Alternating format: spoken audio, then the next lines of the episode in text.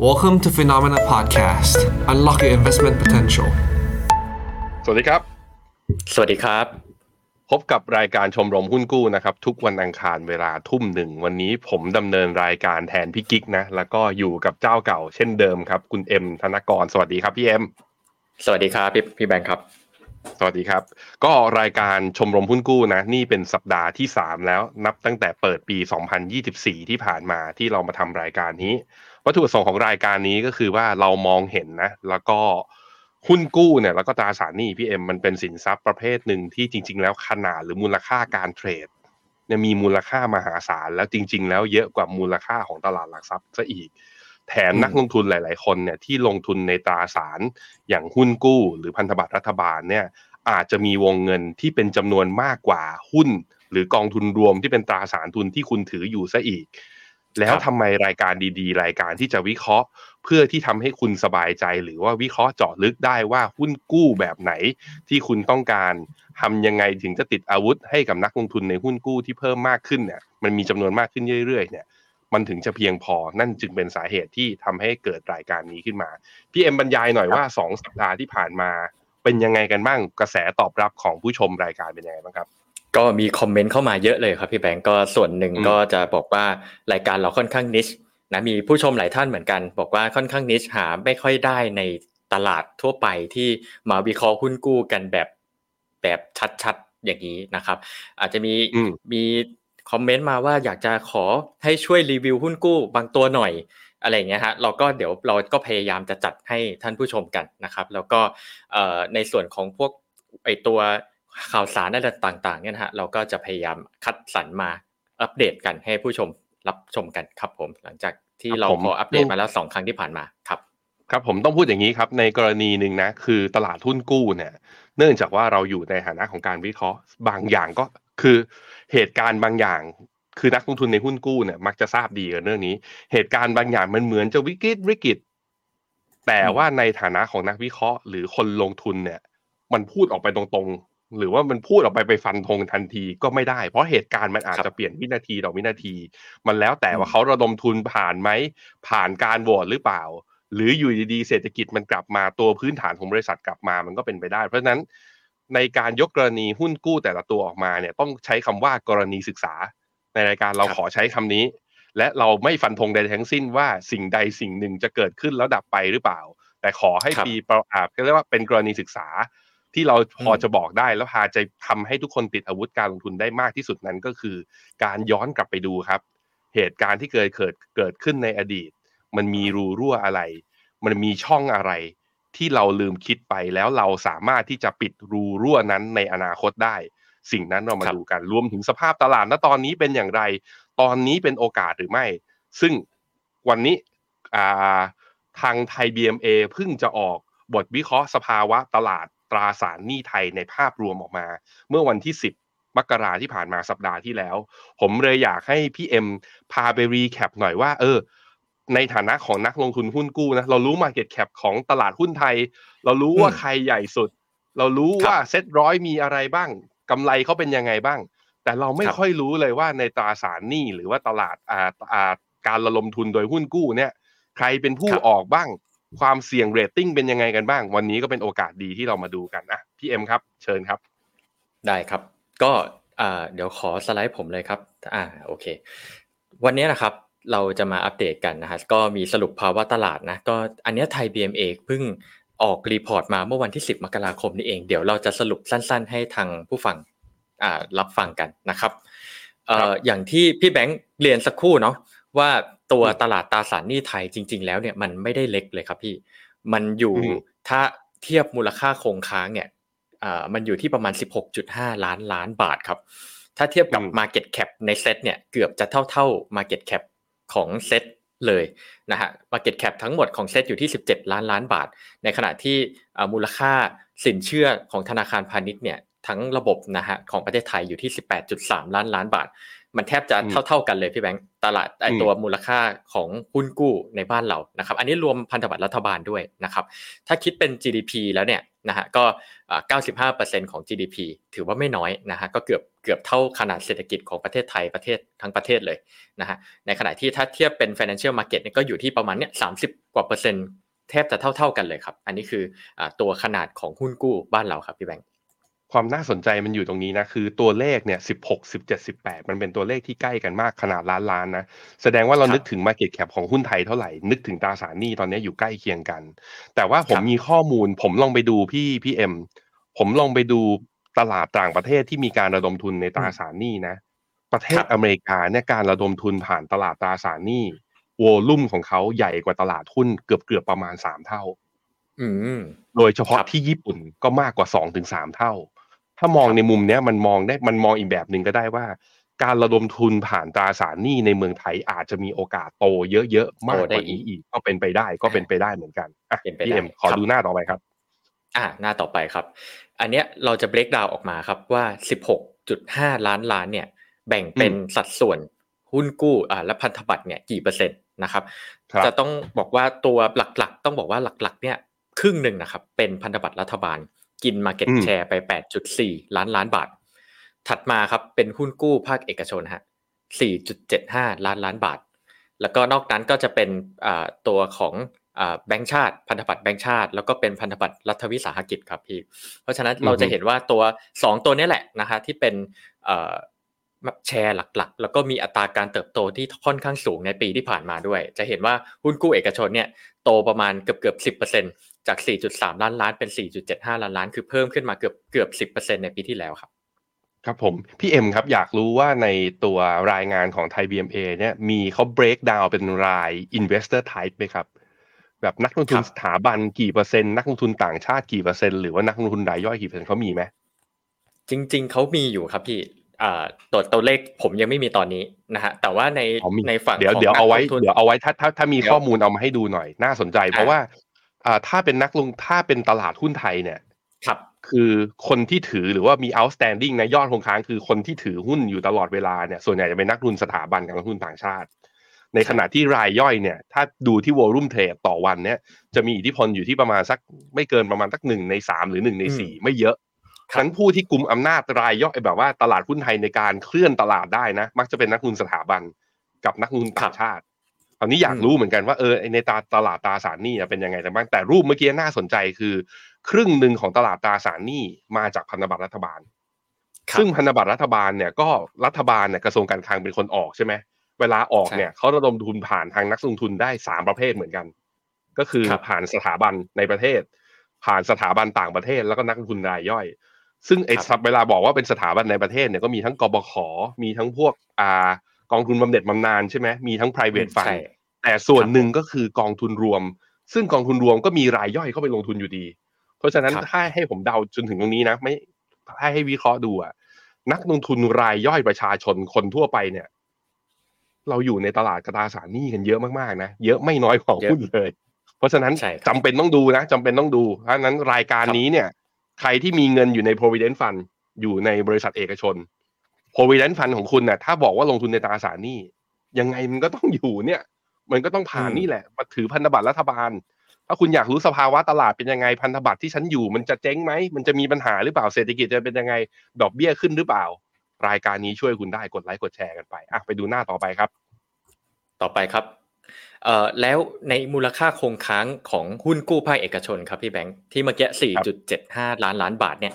แล้วถามว่าไปกระจุกอยู่ที่ไหนครับคำตอบก็คือไปอยู่ที่ภาค Energy Sector เราก็รู้กันอยู่แล้วปตทใช่ไหมฮะ Finance อ่า Finance ครับก็คือกลุ่มแบงก์ต่างๆ Prop ครับอ่าตัวเนี้ยก็จะเป็นพวกกลุ่ม property นะครับรวมไปจนถึง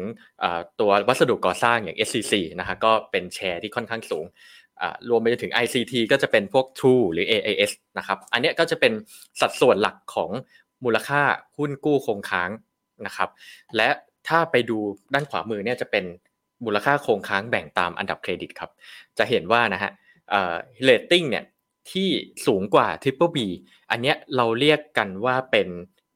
หุ้นกู้ประเภท investment grade ครับ จะเห็นว่าโดยส่วนใหญ่นะฮะกว่าผมว่าเกิน 90%เของมูลค่าอืมคงค้างของหุ้นกู้เอกชนเนี่ยเป็น investment grade ในขณะที่หุ้นกู้ที่ต่ำกว่า triple B เดี๋ยวตรงนี้นะฮะเขาเรียกว่าเป็น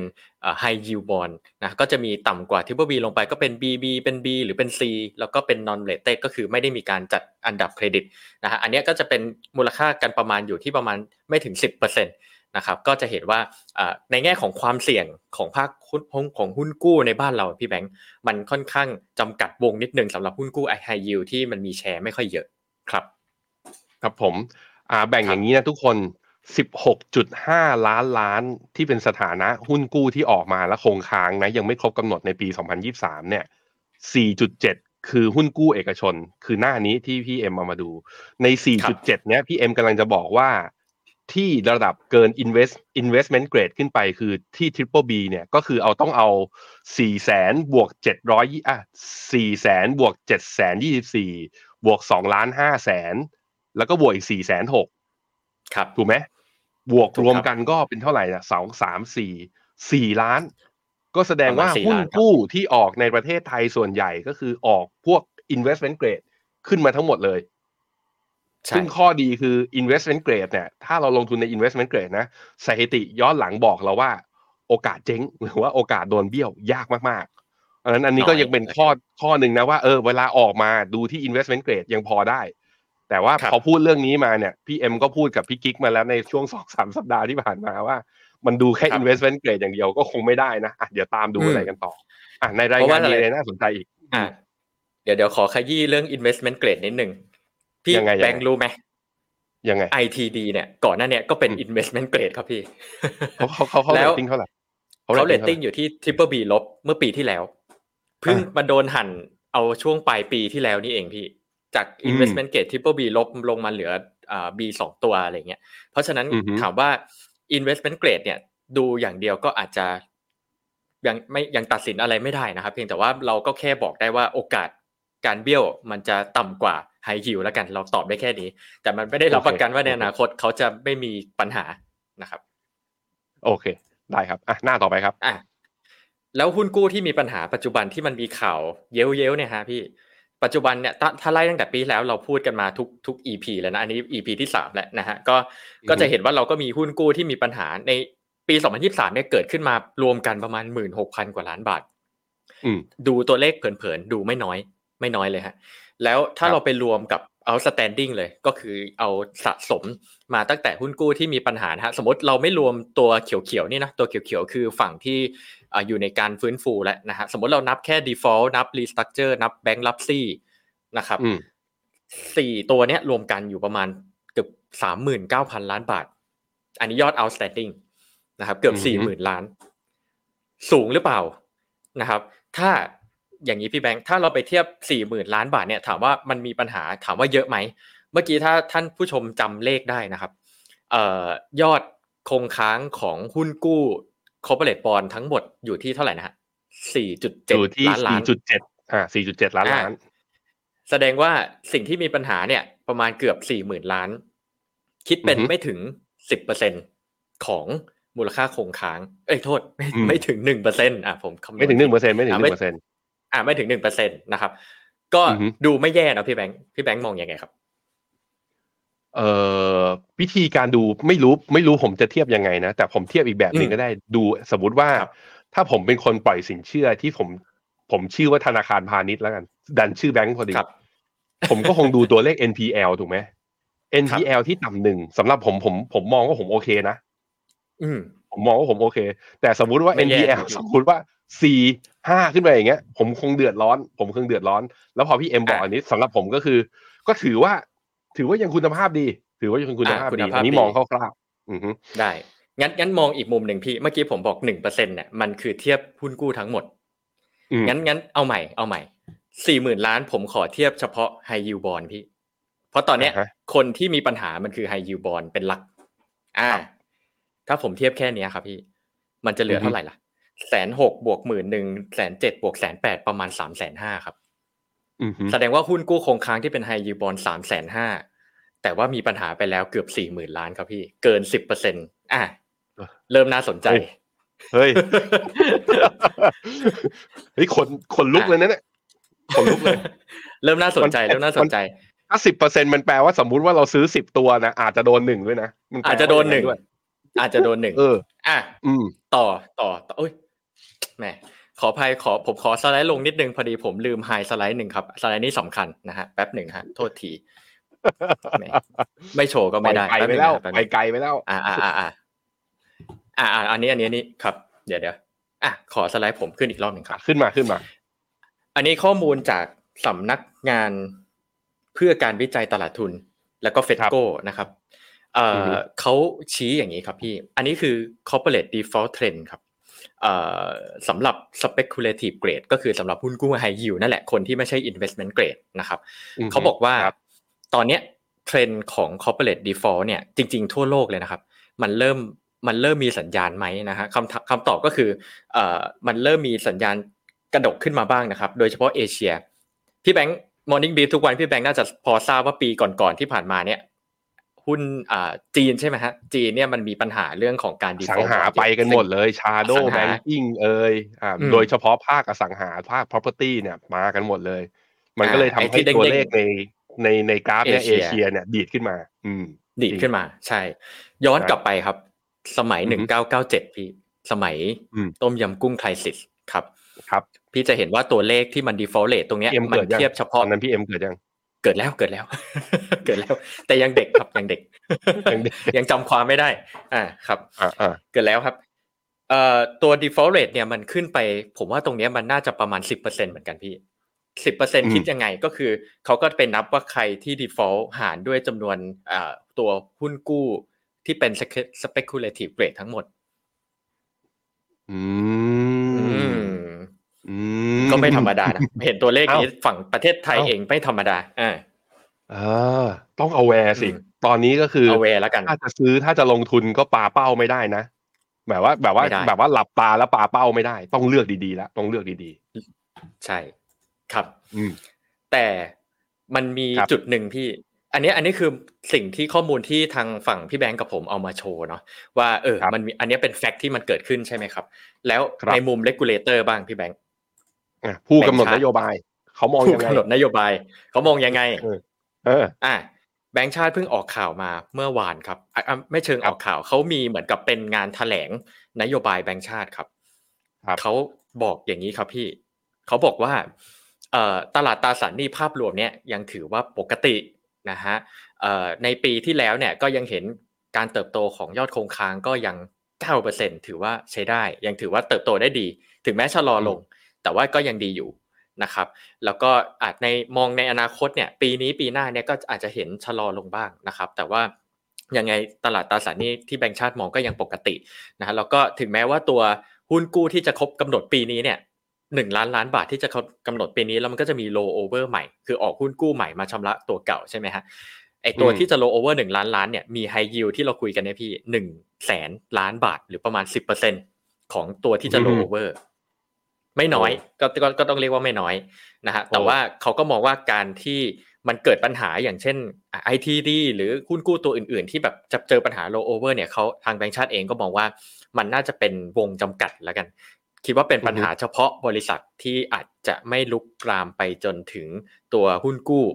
ตัวอื่น ๆนะครับ ก็เอ่อโดยเฉพาะอืมหุ้นกู้ระดับระดับ investment grade ที่มัน contribute 90%ขึ้นไปของตลาดแบงก์ชาติยังมองว่ายังไม่น่ามีปัญหาอะไร นะครับตอนนี้อืมจากสถิติย้อนหลังในอดีตของผู้กำหนดนโยบาย เอาเป็นว่าในต่างประเทศแล้วกัน กับมุมมองต่อเศรษฐกิจของประเทศนั้นๆเองเนี่ย ต้องบอกว่าอืมควรจะเชื่อครึ่งไม่เชื่อครึ่ง ยกตัวอย่างครับเช่น คุณเจอโรมโพเวลครับนะพี่แบงค์ค้างนะครับ ก็แบงค์ชาติมองอย่างนี้เดี๋ยวรอพี่แบงค์สักครู่นะครับ อาจจะมีปัญหาทางเทคนิคเล็กน้อยนะฮะเอ่อ แบงค์ชาตินะครับก็มองปัญหาเนาะตอนนี้ก็ยังสบายใจได้นะครับ แต่ว่าก็ต้องระวังนิดนึงนะครับ ว่าผู้กำหนดนโยบายเนี่ยบางที ถ้าผมเดาคำพูดพี่แบงค์เนาะอาจจะต้องส่งสัญญาณที่ดีต่อตลาด ให้ตลาดเนี่ยไม่แพนิคจนเกินไปจนเกิดปัญหาเนาะเพราะฉะนั้นเนี่ยอย่างหนึ่งที่เขาต้องส่งสัญญาณก็คือต้องอย่างน้อยต้องคามดาวตลาดให้ได้นะครับ อย่างที่สองก็คือถ้ามันมีปัญหาเกิดขึ้นมาเนี่ยเขาต้องมีมาตรการรองรับที่ถูกต้องที่สามารถทำให้ตลาดเนี่ยไม่ไม่เกิดอาการแพนิคจนเกินไป นะครับผมมีอีกข่าวหนึ่งนะครับที่อาจจะทำให้นักลงทุนหุ้นกู้เนี่ยใจชื้นขึ้นมานะครับอีกข่าวหนึ่งก็คือว่าเอ่อ MQDC ครับจริงๆ MQDC ก็เป็นบริษัทในเครือของกลุ่ม CP เหมือนกันที่ทำเกี่ยวกับพัฒนาธุรกิจอสังหาริมทรัพย์นะครับ Magnolia Quality Development Corporation นะฮะก็ล่าสุดเนี่ยเขาก็ยืนยันนะครับออกมายืนยันว่าพร้อมจ่ายคืนหุ้นกู้ที่ครบกำหนดเดือนมกราคม 67 ได้แล้วทั้งหมดนะครับ ก็ไม่มีการเลื่อนชำระหนี้ไม่มีการขออะไรผู้ผู้ถือหุ้นกู้ทั้งนั้นนะครับ ก็ยืนยันสามารถชำระได้ตรงเวลาทั้งหมดนะครับ ซึ่งอันนี้ก็จะเป็นเป็นข่าวดีนะฮะของผู้ถือแมกโนเลียด้วย แล้วก็อาจจะคนที่สมมติสนใจลงทุน แต่เราไม่ได้เป็นการแนะนำการลงทุนแล้วกันนะฮะก็แมกโนเลียเองก็มีหุ้นกู้ที่กำลังจะเสนอขายในช่วงช่วงนี้ด้วยนะครับ ก็เขาก็ออกมายืนยันแล้วว่าพร้อมจ่ายคืนหุ้นกู้นะไม่ต้องเป็นห่วงนะครับ อะพี่แบงค์กลับมาแล้วนะฮะเมื่อกี้พี่แบงค์พูดถึงผู้กำหนดผมไม่พูดต่อ ผมไม่พูดต่อแล้ว ผมพูดแต่แบงค์ชาติแป๊บเดียวคือถึงขั้นแบบว่าเตะผมออกเลย มันน่ากลัวมากนะ มันน่ากลัวมาก เอาเป็นว่าเราเชื่อมั่นครับ เราเชื่อมั่นในสิ่งที่แบงค์ชาติบอก เราคิดว่าเศรษฐกิจโอเคหุ้นกู้ชำระคืนได้ ปีนี้แน่นอนครับ แน่นอนครับ แบงค์ชาติฟันธงไม่ใช่พี่แบงค์ฟันธงนะฮะครับผมใช่อะอะไปต่อเลยต่อไป ต่อไปครับพี่แบงค์อัตราผลตอบแทนตราสารนี้ระยะต่อไป พี่แบงค์ที่ที่ผ่านมาเดี๋ยวเดี๋ยวขอจะขอมุมมองดอกเบี้ยพี่แบงค์ด้วยละกัน แต่ว่าขอโชว์ตัวอัตราผลตอบแทนคือหรือหรือบอลยูให้ให้ทางท่านผู้ชมผู้ฟังรับรับชมกันก่อนนะครับ ขอขออนุญาตสไลด์ผมนิดหนึ่งครับอะโอเค ซ้ายมือเนี่ยเป็น corporate bond yield curve ก็คือเมื่อสิ้นปี 2022 แล้วก็ขวามือเนี่ยเป็นของสิ้นปีที่แล้วที่เพิ่งเพิ่ง ของสิ้นปีที่แล้วนะครับปี 2023 จะเห็นว่านะฮะตัว yield พันธบัตรรัฐบาลตัวเลขที่เห็นตัวเลขนี้คือ 5 ปี 5 ปีเนี่ยจาก 1.96 ในปี 2022 เนี่ยนะครับขึ้นมาประมาณเกือบเกือบ 50 basis point ก็คือ 0.5%ก็คือมาอยู่ที่ 2.45%ในปี 2023 สิ้นปีไอตัว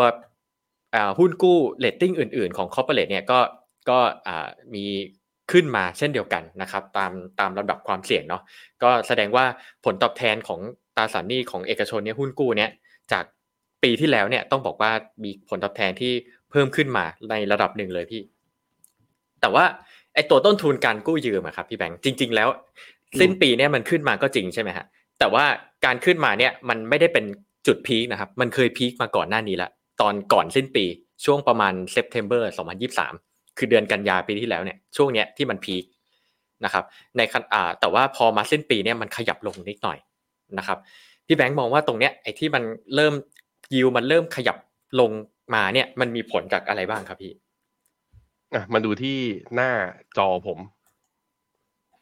พี่เค้กแชร์ให้หน่อยอะตัวนี้คือ bond yield สิบปีสหรัฐนะฮะ bond yield สิบปีสหรัฐพี่ถ้าเทียบกับภาพเมื่อกี้ประกอบกัน มันจะเห็นว่าจังหวะเดียวกันนะ พี่เอ็มก็คือ bond yield สิบปีของสหรัฐทำจุด peak ที่วันที่สิบเก้าตุลา ซึ่งเป็นจุด peak ของ bond yield ไทยพอดีพอดีบังเอิญบังเอิญ มันไม่ได้บังเอิญหรอก มันเป็นเพราะเศรษฐกิจไทยเราเป็นเศรษฐกิจแบบเปิด แล้วพอตาแอร์ทางตลาดนะ นักลงทุนในตลาดมีมุมมองว่าเฟดจะขึ้นดอกเบี้ยไม่ได้แล้ว มันก็แปลว่าแรงกดดันก่อนหน้านี้ที่บอกว่าแบงก์ชาติจำเป็นที่จะต้องขึ้นดอกเบี้ยตามเฟดหรือเปล่า เพราะไม่งั้น interest rate แกจะยิ่งสูงมาก ยิ่งสูงมากเกินไปบาทจะอ่อนค่าเยอะ ใครทำเฮดจิ้งคอสโอ้โหเฮดกันตายเลยต้นทุนแบบ 2.5 3%อย่างนี้คนไม่ทำธุรกิจหรอก ปรากฏว่าเนี่ย พอเงินเฟ้อเริ่มมีสัญญาณชะลอตัว นักลงทุนในตลาดคาดการว่าเฟดสงสัยจะขึ้นดอกเบี้ยไม่ได้มากแล้ว พอ bond yield สิบปีมันร่วงลงมาเนี่ย มันเกิดแรงผ่อนคลายทันที ความผ่อนคลายในแง่ของแรงกดดันทางด้านทั้งเงินเฟ้อ และตัวมุมมองต่อไอ้ตัวอัตราผลตอบแทนพันธบัตรทั้งโลกเลย ซึ่งไทยก็อยู่ในโลกในนี้ใช่ไหมเราไม่ได้อยู่ที่ดาวอังคาร มันก็เลยนี่แหละ เราก็เลยได้รับอานิสงส์มาด้วยทำให้ bond yield เนี่ยไม่ได้ดีดขึ้น แล้วก็อยู่ในช่วงขาลงอยู่นะตอนนี้คำถามคือมันจะลงยาวหรือเปล่านี่แหละ ที่น่าสนใจเพราะว่าตอนนี้ที่มันดีดขึ้นมานะจากบอลยูสหรัฐเนี่ย ถ้าลองย้อนกลับไป นับตั้งแต่ปี 2020 นะ ตอนที่เกิดโควิดเนี่ยบอลยูสหรัฐตัว 10 ปีเนี่ยอยู่ที่ 0.5 ดีดขึ้นมาที่ 5 ตอนนี้อยู่ที่ประมาณ 4 บางคนก็บอกว่าโหจาก 5 มา 4 มันลงมาเยอะแล้วนะ คุณไม่ดูมั่งล่ะ มันขึ้นมาจากตอนต่ำดิดดินที่ 0.5 ขึ้นมานะตรงนี้คำถามคือขึ้นไปได้เยอะขนาดนี้หรือเปล่า หรือว่ามันจะลงตรงนี้เป็นจุดตัดสินใจระดับหนึ่ง ซึ่ง investment view ของฟิโนเมนามองว่าขึ้นก็ขึ้นได้ไม่เยอะโอกาสระยะยาวมีแต่จะลงมากกว่านะครับ ครับอะกลับมาที่ของผมนิดหนึ่งจริง ๆ แล้วเนี่ย ในฝั่งของนักวิเคราะห์เจ้าอื่นๆบ้างพี่แบงค์ที่ไทยอืม BMA เขาไปสำรวจมาเนี่ยเขาก็มองคล้าย ๆกันอ่าในแง่ของอัตราทั้งบอลยูแล้วก็อัตราดอกเบี้ยนโยบายนะครับอ่าครับขอไปดูที่ดอกเบี้ยนโยบายก่อนนะครับ อันเนี้ยเขาไปสำรวจมาครับ สีแดงๆเนี่ยคือเสียงส่วนใหญ่ของนักวิเคราะห์เขามองว่าจริง ๆ แล้วเนี่ยดอกเบี้ยนโยบายไทยเนี่ยโอกาสเสียงส่วนใหญ่มองว่าเริ่มจะเริ่มลงนะฮะก็คือช่วง Q4 นะครับก็อาจจะลงไปประมาณ 1 ครั้งเนาะ0.25%นะครับในช่วง Q4 ในขณะที่อาจจะมีบางเจ้าจะเริ่มเห็นแล้วว่าเริ่มคาดการณ์แล้วว่าดอกเบี้ยนโยบายเนี่ย Q3 Q2 Q3 เนี่ยจะเริ่มลงได้ แต่ว่ายังส่วนน้อยอยู่นะครับอันนี้คือฝั่งดอกเบี้ยนโยบาย ซึ่งมันจะไปค่อนข้าง relate กับฝั่งผลตอบแทนระยะสั้นเนาะหนึ่งปียิวหนึ่งปีจะหนึ่งปีสองปีเนี่ยจะค่อนข้างไปตามดอกเบี้ยนโยบายเยอะนะครับ อือฮึครับผมแล้วแล้วถ้าถ้ามุเป็มนมองพี่เอ็ม แล้วถ้าเป็นมุมมองพี่เอ็มเองอะครับแบงค์พี่ชาติจะทำยังไงกับดอกเบี้ยนะตอนนี้ โอ้โดนกดดันเยอะมากเลย ผมว่าเป็นแบงค์ชาติก็เหมือนเหนื่อยเหมือนกันเหนื่อยเหมือนกันต้องเวทหลายโดนๆฝั่งเรียกโดนโดนนายกเรียกไปด้วยนะ บอกว่าให้ลดอัตราใช่ดอกเบี้ยใช่ด้วย เออครับโดนกดดันจากหลายฝั่งแล้วก็ เศรษฐกิจก็เอาจริง ๆ ก็คือ มันโตได้ไม่เท่าที่ควร แล้วเวลา GDP มันโตระดับประมาณแค่สองสามเปอร์เซ็นอย่างเงี้ย คนได้ประโยชน์มันไม่ใช่ทั้งประเทศนะ มันมีแต่คนที่อยู่ข้างบนได้ประโยชน์ คนที่อยู่ข้างล่างเนี่ยเสียประโยชน์ ผมเห็นเซนทรันเปิดสาขาเปิดแบบว่าห้างเยอะแยะมากมาย เห็นคนเดินแบบห้างลักซ์รี่อะแถว CB ไอไอ CD CBC อะเยอะ แต่ถ้าไปครับเดินตลาดนะเหงาอืมอันเนี้ยมันก็เป็นมุมหนึ่งว่าว่าเศรษฐกิจไทยเราเองเนี่ย ก็ไม่พร้อมรับการขึ้นดอกเบี้ยไปมากกว่านี้เท่าไหร่ ก็อยากครับจะให้ลดดอกเบี้ย แต่แบงก์ชาติก็ อยากจะลดดอกเบี้ยตอนนี้คือถ้าเฟดยังไม่ลดอะแล้วตัวเองไปลด interest rate แก็บยิ่งกว้างเงินบาทยิ่งไหลออกโอ้มันก็ยิ่งปวดกระบาลอีกนั้นเป็นอืมเป็นแบงก์ชาตินี่เหนื่อยนะต้องเห็นใจเขาเหนื่อยมต้องดูหลายมิติเนาะมันดูมิติเดียวไม่ได้นะครับ ก็ครับเข้าใจได้นะครับเอ่อบอลยูครับ อย่างเมื่อกี้ที่พี่แบงค์เรียนครับ แจ้งสักครู่นะฮะก็อันเนี้ยเป็นคาดการณ์ของนักวิเคราะห์ครับพี่ว่าแล้วบอลยูหน้าตาถึงสิ้นปีเนี้ยหน้าตาจะเป็นยังไง นะครับอืมเอ่ออันนี้เส้นสีส้มนี่คือ average ของนักวิเคราะห์นะฮะก็จะเห็นว่าอือฮึอ่าในปัจจุบันเนี่ยบอลยูอยู่ประมาณ 2.4เนาะอันนี้คือตัว government นะครับอ่าห้าปี ก็จะเห็นว่าในสิ้นปีเนี้ยก็จะลดลงนิดนึงนะฮะก็ถือว่าเป็นเทรนขาลงแหละนะครับ ส่วนหนึ่งก็อืมจะเป็นเรื่องของอ่าน่าจะเป็นไปตามที่ที่นักลงทุนนักวิเคราะห์ส่วนใหญ่คาดการณ์เนาะว่าว่านอนบอลยูตอนเนี้ยน่าจะเป็นอยู่ในภาวะที่เป็นขาลงนะครับ ครับผม ครับ กลับมาอัปเดตกันนิดนึงที่สั้น ๆ นะครับ สถานการณ์หุ้นกู้ปิดนัดชำระหนี้นะครับ ตัวที่ร้อนแรงที่สุดคงหนีไม่พ้นตัวนี้ครับ ITD ครับพี่แบงค์พรุ่งนี้ครับ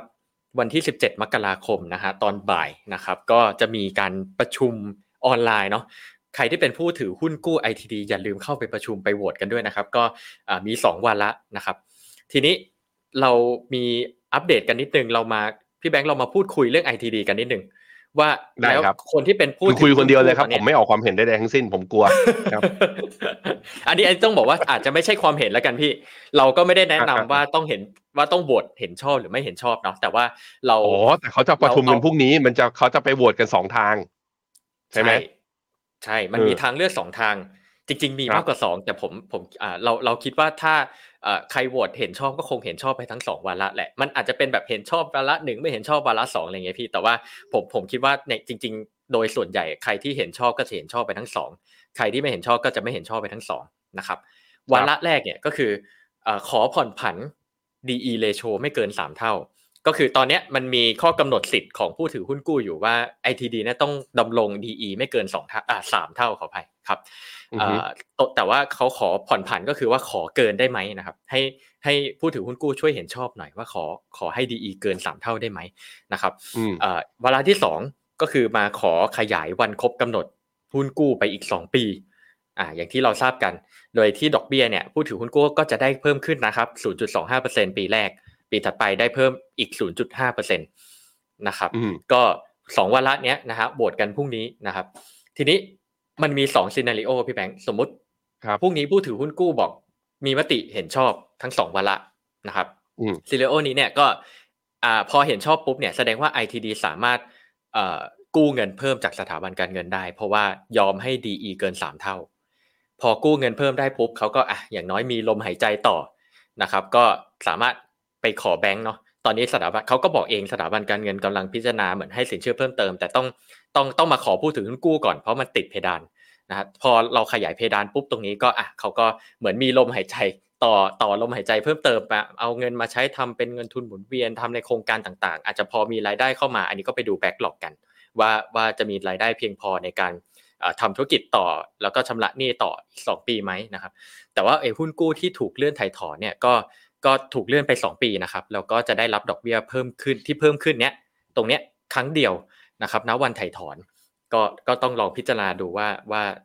คุ้มหรือไม่คุ้มนะครับ แต่แล้วในกรณีที่สมมุติว่าโหวตโนครับ ไม่เห็นชอบจะเกิดอะไรขึ้น อ่า ถ้ากรณีโหวตโนเนี่ย ก็อืมไม่สามารถเลื่อนชำระหุ้นกู้ได้นะครับอ่าเพราะอ่าอาจอาจจะเป็นส่วนหนึ่งที่ เพราะว่าหุ้นผู้ถือหุ้นกู้ไม่ไม่ขอขอไม่ขยายนะก็ก็จะไม่เลื่อนไม่ได้นะครับ แล้วก็อาจจะไม่สามารถขอสินเชื่อแบงค์เพิ่มได้ เพราะว่าเพดานไม่โดนขยายเนาะ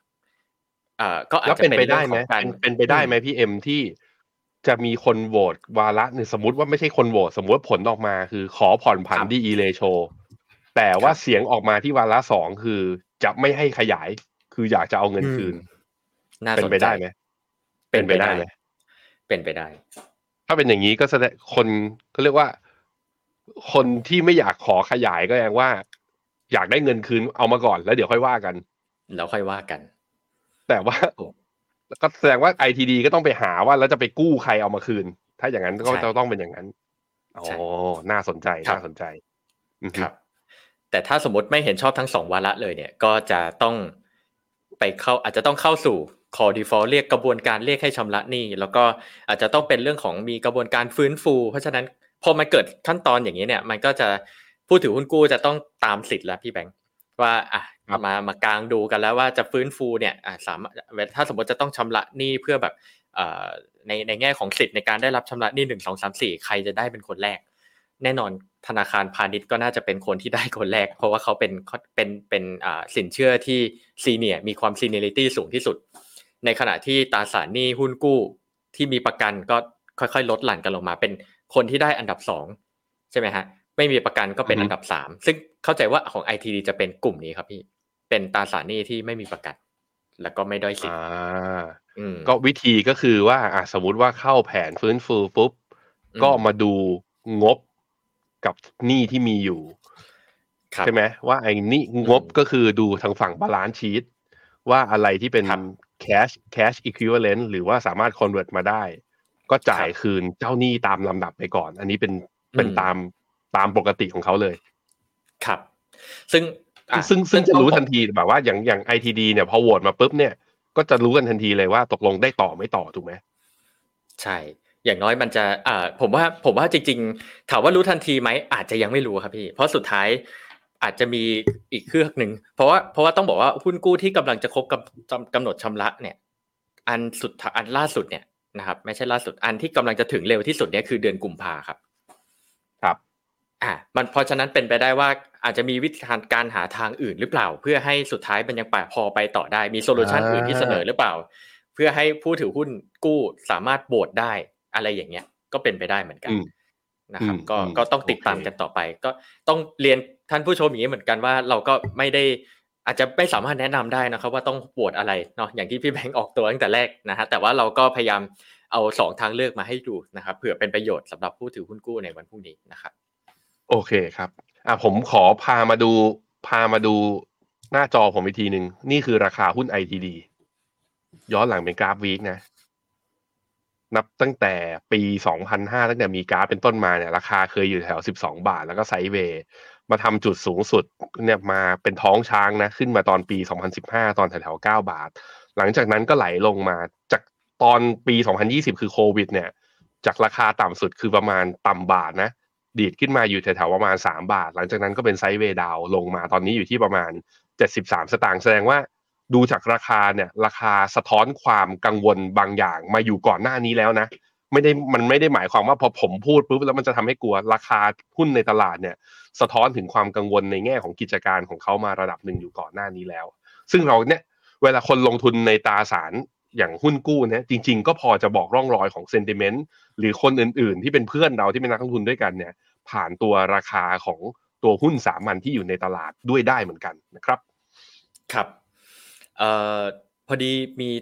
ท่านผู้ชมถามมาครับพี่แบงค์คุณวิชัยครับว่าครับอือหือไม่มีประกันไม่ด้อยสิทธิ์หมายความว่าอย่างไรครับ เอ่อหุ้นกู้มันจะมีเขาเรียกว่าอะไรซีเนียบอลใช่ไหมแล้วก็ใช่มีเขาเรียกว่าเอ่อซีเคียวก็คือ หรือว่าแบบว่าหุ้นกู้ที่มีหลักประกันก็คือแบบว่าพอออกมาปุ๊บบอกไปเลยว่าเอาไอ้ตัวหุ้นกู้ตัวเนี้ยไปผูกกับอ่าโรงงานที่ดินสินปลูกสร้าง หรือไปผูกกับอะไรเพื่อมันผูกไว้แล้วก็คือ ถ้าสมมติว่าวันที่สมมติเขาไม่สามารถชำระได้ ไอ้หลักประกันหรือสินทรัพย์สิ่งนั้นน่ะ ก็จะทำการ liquidate มาเอามาใช้คืนคำว่าไม่ด้อยสิทธิ์ก็คือเหนือสิทธิ์คนอื่น เป็น senior bond ก็คือได้ชำระคืนคนแรก เคยได้ยินคำว่าหุ้นกู้ด้อยสิทธิ์ไหมด้อยสิทธิ์ก็คือเป็นหุ้นกู้เหมือนกัน แต่ชั้นอะ layer ถ้าเป็นตารางพรีเมียร์ลีกก็คือคุณอยู่ division สองคุณอยู่ division หนึ่งไม่ใช่พรีเมียร์ลีกต้องรอให้พรีเมียร์ลีกเขาแข่งกันเสร็จก่อน แล้วค่อยลงมาหาคุณ อันนี้คือวิธีอะก็ดูที่หน้าจอที่คุณเอ็มเพิ่มขึ้นมาให้อันเนี้ย วิธีการเรียงชั้นจะเป็นแบบนี้นะครับ ครับ ก็คือด้อยสิทธิ์เนี่ยมันจะอยู่ชั้นชั้นชั้นล่าง ชั้นล่าง คนที่ไม่ด้อยสิทธิ์จะอยู่บนบน แต่แต่ถ้าดูจากตารางนี้นะ คนถือหุ้นน่ะ เวลาบริษัทมีปัญหาคนถือหุ้นสามัญนะที่หุ้นรายทัวร์น่ะ ได้คนสุดท้ายนะ ได้คนสุดท้ายใช่ได้คนสุดท้ายเพราะฉะนั้นคือในในแง่ของความเสี่ยงมันมีความเสี่ยงหลาย ๆ อย่างเนะถ้าความเสี่ยงในแง่ default risk เนี่ย หรือว่าถ้าแบบว่าบริษัทประสบปัญหา แล้วอยากเอาเงินคืนอย่างเงี้ย หุ้นเนี่ย คือเหลือคนสุดท้าย เหลือเท่าไหร่ก็เอาเท่านั้น ก่อนหุ้นในหุ้นบริมสิทธิ์ก็คือ เป็นเขาเรียกว่าอะไรนะ อ่า หุ้นกู้แปลงสภาพ แล้วก็เนี่ยไล่ขึ้นไปเรื่อยอ่าๆเพราะฉะนั้นครับในมุมของก็บอกเฮ้ยมันจะชอบมีคนบอกว่า ลงทุนหุ้นกู้กับลงทุนหุ้นน่ะ สุดท้ายหุ้นกู้นะ เวลาเสี่ยงก็เสี่ยงเท่ากัน ไม่เท่ากันนะ เราก็เห็นหุ้นหลาย ๆ ตัวนะ ที่มีปัญหาไปก็ไม่ได้คืนก็มีเยอะครับ ครับ ครับผมอะงั้นมาถึงหุ้นกู้ที่จะออกกันในเดือนนี้กันดีกว่าครับพี่ แล้วก็เดี๋ยววันนี้เราจะมีสี่หุ้นหุ้นกู้สี่ตัวที่เราจะเอามาให้ดูกัน นะครับอืมทั้งแบบฉบับของคนทั่วไปและแบบฉบับของ definite by phenomena นะครับไปดูกันเลย อะไปดูกันครับ เอาหุ้นกู้ที่เสนอขายก่อนจริง ๆ มีหลายตัวเลยครับ 15 บริษัท 26 ชุดนะฮะตัวหลักๆเนี่ยก็จะเป็นสีสวัสด์นะครับ SSC Asset Origin เสนานะครับ True iNet นะครับแล้วก็ t o r i s e n ไทยอะไรต่างๆ ซึ่งสามารถไปเลือกช็อปกันได้นะครับ ปีในส่วนในเดือนกุมภาพันธ์เนี่ยก็จะเป็น Property Perfect สิง Estate นะครับแล้วก็จะมีทรัพย์สีไทยเนาะอ่าต่างๆนะครับ ก็อันเนี้ยเป็นหุ้นกู้ที่จะเสนอขายนะแล้วก็ในฝั่งของสีสวัสด์เองเนี่ยดอกเบี้ยอยู่ที่ประมาณเริ่มต้นนะครับประมาณ 4%สำหรับ True เนี่ยก็เริ่มต้นประมาณ3%นะครับอันนี้เราก็เคยเอามารายงานให้ทราบกันแล้วนะครับ เพราะฉะนั้นในตัวของวันนี้อะครับพี่แบงค์เราอยากจะครับเอาสี่สี่ตัวมาให้ดูครับ ในในส่วนของบอลคลินิกครับ เอาตัวอะไรแต่มาว่าบ้าง เอาเอาสีสวัสด์นะครับ เอาเสนา Development เอา True เอา iNet มานะครับอ่าแต่เราไม่ได้แนะนำการลงทุนทุกตัวนะครับ เราเราเอามาให้ดูก่อนนะฮะแต่ว่าตัวที่เราเหมือนกับว่าพิกแล้วกันเป็น definite แล้วกันนะฮะ definite ก็คือเป็นบริษัทหลักทรัพย์ที่ปรึกษาการลงทุน under Pheno- กลุ่มฟิโนเมนานะครับ ก็เราหเพิ่ยิงบได้มาลายเส้นให้ถูกกฎหมายสองจากตัวกรตนะเอออ่าเพิ่งได้ลายเส้นถูกกฎหมายนะครับ เอ่อครับเราหยิบมาให้สองตัวนะฮะแต่ว่าอีกสองตัวเนี้ยเราโชว์ให้ดูเฉยๆนะครับอืมอะมาส่องกันครับพี่แบงค์เอาทูก่อนทูเนี่ยครับกำลังจะออกสิ้นเดือนนี้นะครับ เสนอขายเนี่ยประมาณเอ่อช่วงปลายปลายๆเดือนนะฮะก็อันนี้ธุรกิจเรารู้กันอยู่แล้ว ไม่ต้องไปพูดอะไรเยอะนะฮะก็เขาก็คือกลุ่ม CP แล้วก็เทเลนอเขาเพิ่งควบรวมกันนะครับเพราะฉะนั้นในแง่ของผู้ถือหุ้นหลักมั่นใจได้ใช่ไหมพี่แบงค์ครับมั้ง มั้งอะที่ผ่านมาก็คนที่มั่นใจถือทรูก็เพราะเรื่องนี้แหละ ก็เพราะว่าผู้ถือหุ้นคือใคร อ่า อ่า ก็แต่ว่าเรื่องมีประวัติเรื่องเรื่องนี้มันมั่นใจได้ไปตลอดไม่ได้นะ ทุกคนก็ต้องมีครับความระมัดระวังและ การลงทุนใดๆทุกอย่างเนี่ยมันไม่มีอะไรแน่นอนหรอกโลกนี้มันอยู่ภายใต้กฎไตรลักษณ์อันนี้จังทุกขังอนัตตาไม่มีอะไรยั่งยืนอย่าไปคิดแบบนั้นสาธุเพียงแต่ตอนนี้มันอะเล่นได้ ตอนนี้มันมั่นใจได้ก็มั่นใจไป แต่ว่าต้องวิเคราะห์เรื่อยครับ ครับผม จริง ๆ ไปเอาไปเอาเอาว่ากันตามตรง พี่แบงค์ไปดูผลประกอบการเนี่ย ขาดทุนนะครับ ไม่ได้ดีแล้วนะก็พอปีหกไม่ได้ดีห้ามากเนี่ยขาดทุนหกพันล้าน มาปีเออหกหกเนี่ยสามไตรมาสที่ผ่านมาขาดทุนสามพันล้าน ถ้าไตรมาสอืมสี่ยังขาดทุนอยู่ก็ อืม มันไม่ได้นั่นแหละดีมากต้องบอกอย่างนี้ ไม่ได้ดีอ่าไม่ได้ดี ครับ ในขณะที่ current ratio เนี่ย จริง ๆ current ratio ต่ำกว่าหนึ่งก็ไม่ได้ดีมาก ไม่ได้ดีมาก current ก็ ratio คือมันมีคือมีมี สินทรัพย์ที่เป็นใกล้เคียงเงินสด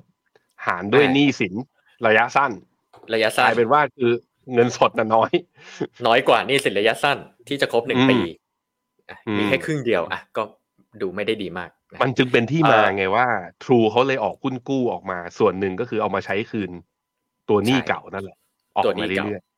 คครัรับบแต่ถามว่าดอกเบี้ยความสามารถในการชำระดอกเบี้ยยังดีไหมยังดีครับ เพราะว่าอืมสี่เท่าเนี่ยความหมายคือว่า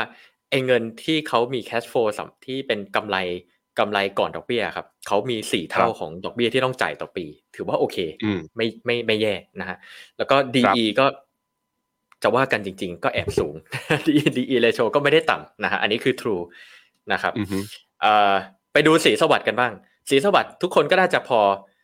เอ่อรู้จักอยู่แล้วแหละนะฮะเขาเป็นผู้ให้สินเชื่อเช่าซื้อจักรยานยนต์รายใหญ่ แล้วก็สินเชื่อจำนำทะเบียนรถนะครับเอ่อ ล่าสุดพี่แบงค์ NPL เขาถือว่าไม่แย่เลยอยู่ที่ 2.73%คือเก่งนะถ้าไปดูเก่งอ่า รู้สึกจะต่ำกว่าธนาคารพาณิชย์ ถ้าผมจำไม่ผิดอืมนะฮะอือฮึอ่า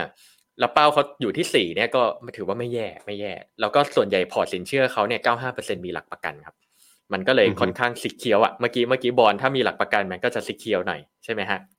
อ่าครับ แล้วพอร์ตสินเชื่อเขาก็ค่อนข้างกระจายตัวครับ ก็ไม่ได้กระจุกอะไรไปเยอะจนเกินไปนะฮะ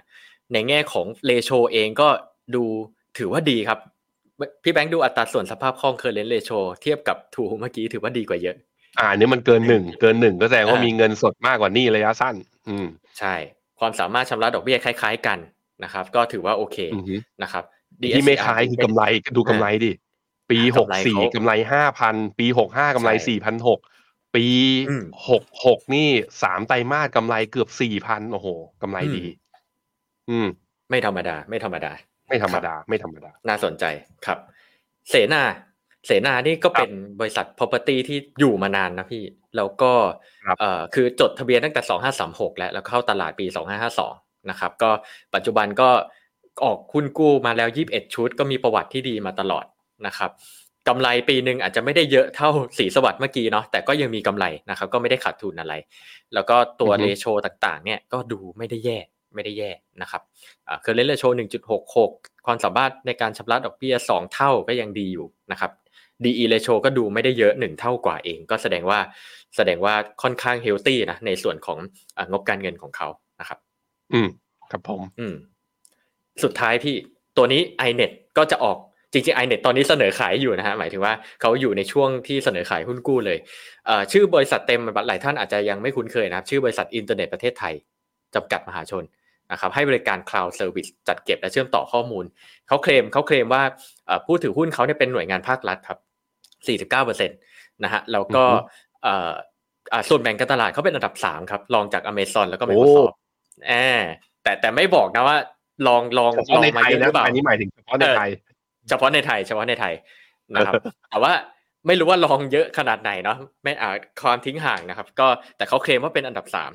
นะฮะแล้วก็อือฮึอัตราการใช้บริการ ใช้บริการก็ค่อนข้างสูงนะครับ ก็มาดูกำไรสุทธิก็ถือว่ากำไรเหมือนกันนะครับปีละ 200 ล้านนะครับโดยเฉลี่ยเนาะแล้วก็เคอร์เรนเลโชดูไม่ค่อยดีมากเหมือนทูเมื่อกี้เลยครับ แต่ว่ายังมีความสามารถในการชำระดอกเบี้ยที่โอเคอยู่นะครับ DE ก็ไม่ไม่ได้น้อยเท่าไหร่นะครับ ก็อยู่กลางๆ แล้วกันสี่เท่าถือว่า ถือว่าอาจจะดูไม่ได้น้อยไม่ได้น้อยเท่าไหร่นะครับสำหรับ iNet แต่ว่าสิ่งที่สำคัญคือ iNet เนี่ยที่เอามาแสดงเนี่ยเราไม่ได้แนะนำนะฮะเราเอามาให้ดูเฉยๆว่าเป็นยังไงนะครับแล้วก็ตัวนี้ต้องบอกว่าเป็น non rated ด้วยนะครับเพราะฉะนั้นใครที่ลงทุนก็ต้องระมัดระวังนิดนึงนะครับเพราะระดับความเสี่ยงเนี่ยทาง t r i s rating ก็ไม่ใช่ t r i s rating ครับก็จะเป็นฝั่งตลาดหลักทรัพย์เนี่ยก็จัดอันดับความเสี่ยงไว้อยู่ค่อนข้างสูงนะครับกรตนะครับผม ผมคิดว่าคนอืมลงทุนในหุ้นกู้เนี่ยพอเราไปดูต้องดูคร่าวๆแบบนี้แหละที่พี่เอ็มดูครับรายได้เท่าไหร่ ในช่วงสามสี่ปีที่ผ่านมาเติบโตไหมกำไรเติบโตครับด้วยหรือเปล่า current ratio เอาไว้ดูว่าเขาจะจ่ายดอกเบี้ยเราได้ไหมและในระยะยาวก็คือต้องไปดูความสามารถในการทำกำไรของเขาอะเขาอยู่ position ไหนในตลาด ดูว่าสุดท้ายนะเขากู้เราไปสามปีห้าปีเขาจะมีโอกาสคืนเราหรือเปล่า ผมคิดว่าสุดท้ายแล้วการจะลงทุนหุ้นกู้แล้วเอาให้มั่นใจจริงๆอะพี่เอ็ม มันไม่ได้ต่างจากการลงทุนในหุ้นสามัญเลย เราจำเป็นต้องรู้ลึกในตัวบริษัทนั้นๆ จริง ๆ จังๆให้มากขึ้น โดยเฉพาะเรื่องของการวิเคราะห์เรื่องงบนะทั้งงบดุลงบกระแสเงินสด ทั้งงบกำไรขาดทุน อาจจะต้องศึกษาให้ลึกมากขึ้น เพราะนี่ก็เงินในกระเป๋าเราเองนะครับอะครับพี่เอ็มมีอะไรฝากต่อบ้าง มีอีกนิดนึงครับเอ่ออือฮึตามคำเรียกร้องนะครับ เรียกร้องกันเอง ก็คือเอ่อ default probability เรียกร้องกันเองครับพี่แบงค์เรียกร้องกันเองครับนะฮะก็ เอ่อทีเด็ดของเรานะครับ ก็จะไม่โฆษณาก็ไม่ได้นะฮะก็เรามีอีกตัวหนึ่งที่มาช่วยทุกๆทท่านในการตัดสินใจนะครับอืมแต่ว่าไม่ได้หมายความว่า default pop ดีแล้วเนี่ย มันจะไม่มีเขาเรียกอะไร ไม่มีโอกาสที่มันจะผิดนัดนะครับ อันนี้เราต้องบอกว่าเราใช้ข้อมูลจากทาง Bloomberg ที่สามารถดึง default probability มาอีกทีหนึ่งนะครับเอ่อถือว่าเป็นปัจจัยหนึ่งแล้วกันนะครับที่ในการประกอบ การตัดสินใจลงทุนแล้วกันนะฮะเราจะเห็นนะครับว่าในส่วนของทั้ง 4 บริษัทที่หยิบมาวันนี้เนี่ย ตัวเลข default probability เนี่ยมันไม่ได้มีเขาเรียกอะไรสัญญาณที่ชัดเจนว่าจะมีความเสี่ยง default ขนาดนั้น ถ้าจะถ้าถ้าเห็นเส้นสีน้ำเงินคือสสีสวัสด์สีเทาคือ iNet สีเขียวคือเสนา แล้วก็สีส้มคือ True เนี่ย เราจะเห็นว่าเอ่อตัวเส้นเนี้ยมันค่อนข้างแฟดมาแฟดก็คือระระแนวแบบไม่ได้ไม่ได้เพิ่มขึ้นไม่ได้ลดลงมาสักพักหนึ่งนะครับ แสดงว่าสัญญาณมันค่อนข้าง stable แล้วกันกำลังดีนะฮะเอ่อซึ่งเราคิดว่าเอ่อตัว default prop ตรงเนี้ยเนี่ยโชว์เนี่ยมันไม่ได้มีสัญญาณอะไรที่ไม่ดีนะครับ เพียงแต่เพียงแต่เอ่อสิ่งที่เราไม่ได้ recommend นะครับ ก็คือ ถ้านักลงทุนอยากจะไปลงทุนหุ้นกู้ที่เป็น non rate เนี่ยต้องคิดดีๆ อย่างที่เราจั่วกันตอนต้นรายการครับพี่แบงค์ว่าตัว non rate เนี่ยมันก็มีความเสี่ยงในตัวของมันเอง ถึงแม้ว่าเอ่อตัว financial ratio แล้วก็ตัว default prop เนี่ยมันจะดูดูไม่ดีแต่ก็ต้องใช้ความระมัดระวังในการในการตัดสินใจนะครับ รวมถึงตัวอืมเสนาเองก็ ก็ก็ก็เช่นเดียวกันนะครับ ถึงแม้เขาถ้าได้ triple B เนี่ย แต่ว่า outlook เขาเป็น negative อยู่ ก็คือทาง twist rating เนี่ยให้ outlook เป็น negative ก็คือมีโอกาสที่ตัว triple B เนี่ยจะหลุดหลุดได้คำว่าหลุดเนี่ยมันจะตกจาก investment grade ไปเป็น high yield ได้เลย ถ้ามันมีเหตุการณ์ที่ที่เอ่อมากระทบกับ performance ของเขาครับพี่แบงค์อืม หรืออาจจะในทางตรงกันข้ามนะ งบไตรมาสสี่ไตรมาสหนึ่งออกมาอาจจะสวยหรูจาก negative อาจจะขึ้นมาเป็น stable หรือ positive และอัปเกรดขึ้นมาก็ได้ สิ่งเหล่านี้มันคือเราก็ต้องติดตาม หุ้นกู้เนี่ยจะติดตามได้ดีที่สุดนะทำได้ดีที่สุดคือตอนซื้อ ตอนก่อนจะกดซื้อ มาติดตามตอนซื้อไปแล้วอะอีกห้าปีจะเขากำหนดมัน มันต้องไปหาขายในตลาดรอง แล้วถ้าอืมตอนนั้นข่าวมันออกมาแย่แล้วจะไปขายในตลาดรอง มันก็ขายไม่ได้ราคาถูกไหมเพราะฉะนั้นมันเลยเป็นครับที่มาที่ว่า เนี่ยอยากให้ความรู้ปูพื้นฐานกันก่อน เพราะว่าตอนเนี้ยพออัตราดอกเบี้ยในตลาดโลกมันปรับตัวขึ้นมา อัตราดอกเบี้ยในไทยมันขึ้นมา แล้วกลายเป็นว่าตลาดหุ้นมันก็เอาแน่เอานอนไม่ได้นะวันนี้กำลังจะหลุดพันสี่รอบหนึ่งแล้วคือครับต้นปีแบบต้นปียังผมยังกาวๆอยู่เลยว่าเฮ้ยจะไปพันห้าพันหกเปล่านี่กลับมายืนที่เดิม นักลงทุนไม่ค่อยมีทางเลือกมากก็หันกลับมามองหุ้นกู้ คือพอกลับมามองหุ้นกู้อะเห็นแต่อัตราดอกเบี้ยแล้วเข้าไปเลยแหละใส่เข้าไปเลยโดยที่ไม่ได้มีความรู้เลยเนี่ย มันเป็นสิ่งที่อันตราย รายการนี้ก็เกิดขึ้นมาเพื่อนี้แหละ คงไม่ได้มาบอกนะบอกให้ซื้อตัวนี้สิซื้อตัวนี้สิแต่วิธีการวิเคราะห์ที่บอกกันย้ำๆทุกสัปดาห์ทุกสัปดาห์ผมคิดว่ามันต้องออสโมซิสเข้าไปให้ทุกคนได้แบบอ๋อวิธีคิดนะ ต่อไปนี้ฉันจะดูแบบนี้ฉันจะดูแบบนี้ รับรองว่าเป็นประโยชน์แน่นอนนะครับอะครับแล้วสัปดาห์นี้เนี่ยมันมีหุ้นกู้อะไรออกบ้างไหมอันนี้เป็นบอกนะว่าไม่ได้ขายของ แต่ก็จะบอกว่ามีอะไรบ้าง จริง ๆ จริง ๆ ต้องบอกว่าสี่ตัวที่พูดมาเนี่ยครับ ออกกำลังเสนอขายกัน แล้วก็กำลังจะเสนอขายภายในสัปดาห์นี้สัปดาห์หน้านะครับ ถ้าเป็นฮะถ้าเป็นสีสวัสดิ์กับทูเนี่ยที่เมื่อกี้เราเห็นเลโชมันอะถ้าสีสวัสดิ์เนี่ยภาพรวมดูดีหน่อย True เนี่ยเราต้องบอกว่าชื่อเสียงของผู้ถือหุ้นของ True ดูดีหน่อย นะครับ เพราะฉะนั้นเนี่ยอืมตัวเนี้ยเขาจะเสนอขายสีสวัสดิ์เนี่ยสิ้นอ่าวันศุกร์นี้เปิดจองซื้อวันแรกนะครับแล้วก็ของ True เนี่ยเปิดจองซื้อช่วงปลายเดือนอ่านะครับ26เพราะฉะนั้นถ้านักลงทุนอ่านักลงทุนฟิโนเมนาสามารถลงทุนได้นะครับ ก็ติดต่อกันเข้ามาได้นะครับ ใครสนใจจริง ๆ ก็สามารถคอมเมนต์ทิ้งไว้ได้เลยนะครับ แล้วก็เดี๋ยวมีเจ้าหน้าที่ติดต่อไป หรือถ้าท่านมีที่ปรึกษาการเงินลงทุนส่วนตัว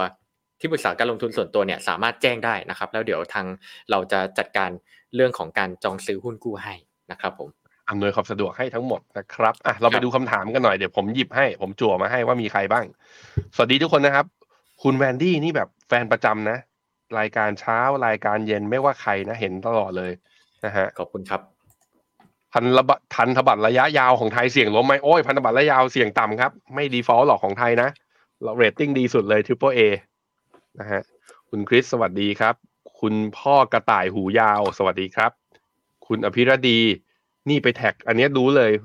comment เป็นอย่างนี้คือ tag เพื่อนให้เข้ามาดูขอบคุณมากนะฮะขอบคุณใครครับเห็นว่ารายการนี้เป็นประโยชน์นะ กดไลค์กดแชร์กันเยอะๆนะฮะให้กำลังใจทีมงาน แล้วมันจะทำให้คือ ถ้าคุณเป็นคนลงทุนในตราสารหนี้อยู่แล้วอะ จะหารายการได้ที่ไหน มันก็ต้องสนับสนุน support เรานะฮะ support ไม่ใช่ครับยากเลยคือ เปลืองนิ้วนิดเดียว ใช้คาราใช้แคลอรี่ประมาณ 0.0001 ในการกดไลค์และกดแชร์นะครับครับ คุณกิตติฮะ อยากทราบว่าการซื้อตราสารหนี้หุ้นกู้ต่างประเทศ เสียภาษีไหมนอกจากค่าธรรมเนียมอะพี่เอ็มบอกหน่อยว่า ดอกเบี้ยที่เราได้เราจะโดนอะไรบ้าง มี withholding tax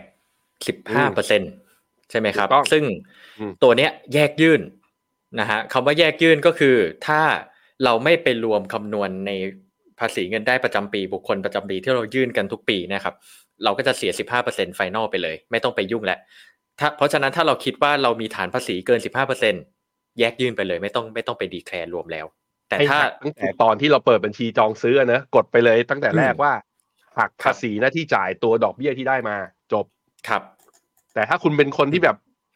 รายได้ไม่ถึงฐานภาษี15หรือไม่มีแบบว่าไม่มีฐานภาษีทำยังไงดี ก็ ยื่นมารวมกันแล้วขอคืนภาษีครับอ่าก็ดีแคลร์ว่าเรามีรายได้เป็นดอกเบี้ยเอ่อจากหุ้นกู้นะครับ แล้ว